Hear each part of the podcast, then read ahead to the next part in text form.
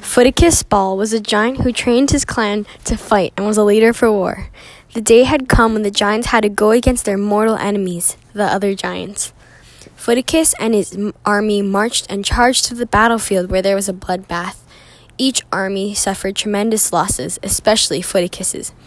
His army ran out of arrows and forced to fight with their swords, which wasn't good enough. He had to retreat.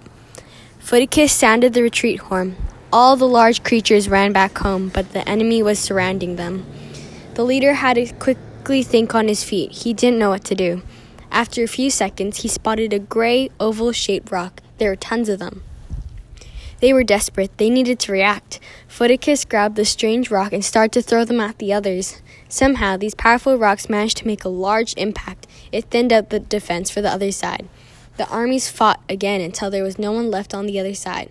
Ball's army won. What was left of the clan went back home.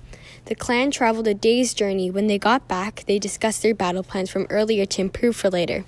When they started talking about the rock strategy, one dumb giant started bursting into laughter, and after everyone else was too. They all thought it was hilarious to throw rocks at each other. Soon after the meeting, the same dumb giant threw a rock at his friend. After that, others followed. This continued for a very long time. It became an activity to do. These giants were not the smartest species, but it was fun for them. After a few weeks, the giants were cut and bleeding from the throwing. It wasn't the greatest idea to throw rocks at each other, but all of a sudden, Footicus had another idea. Instead of throwing rocks at each other, why not catch it?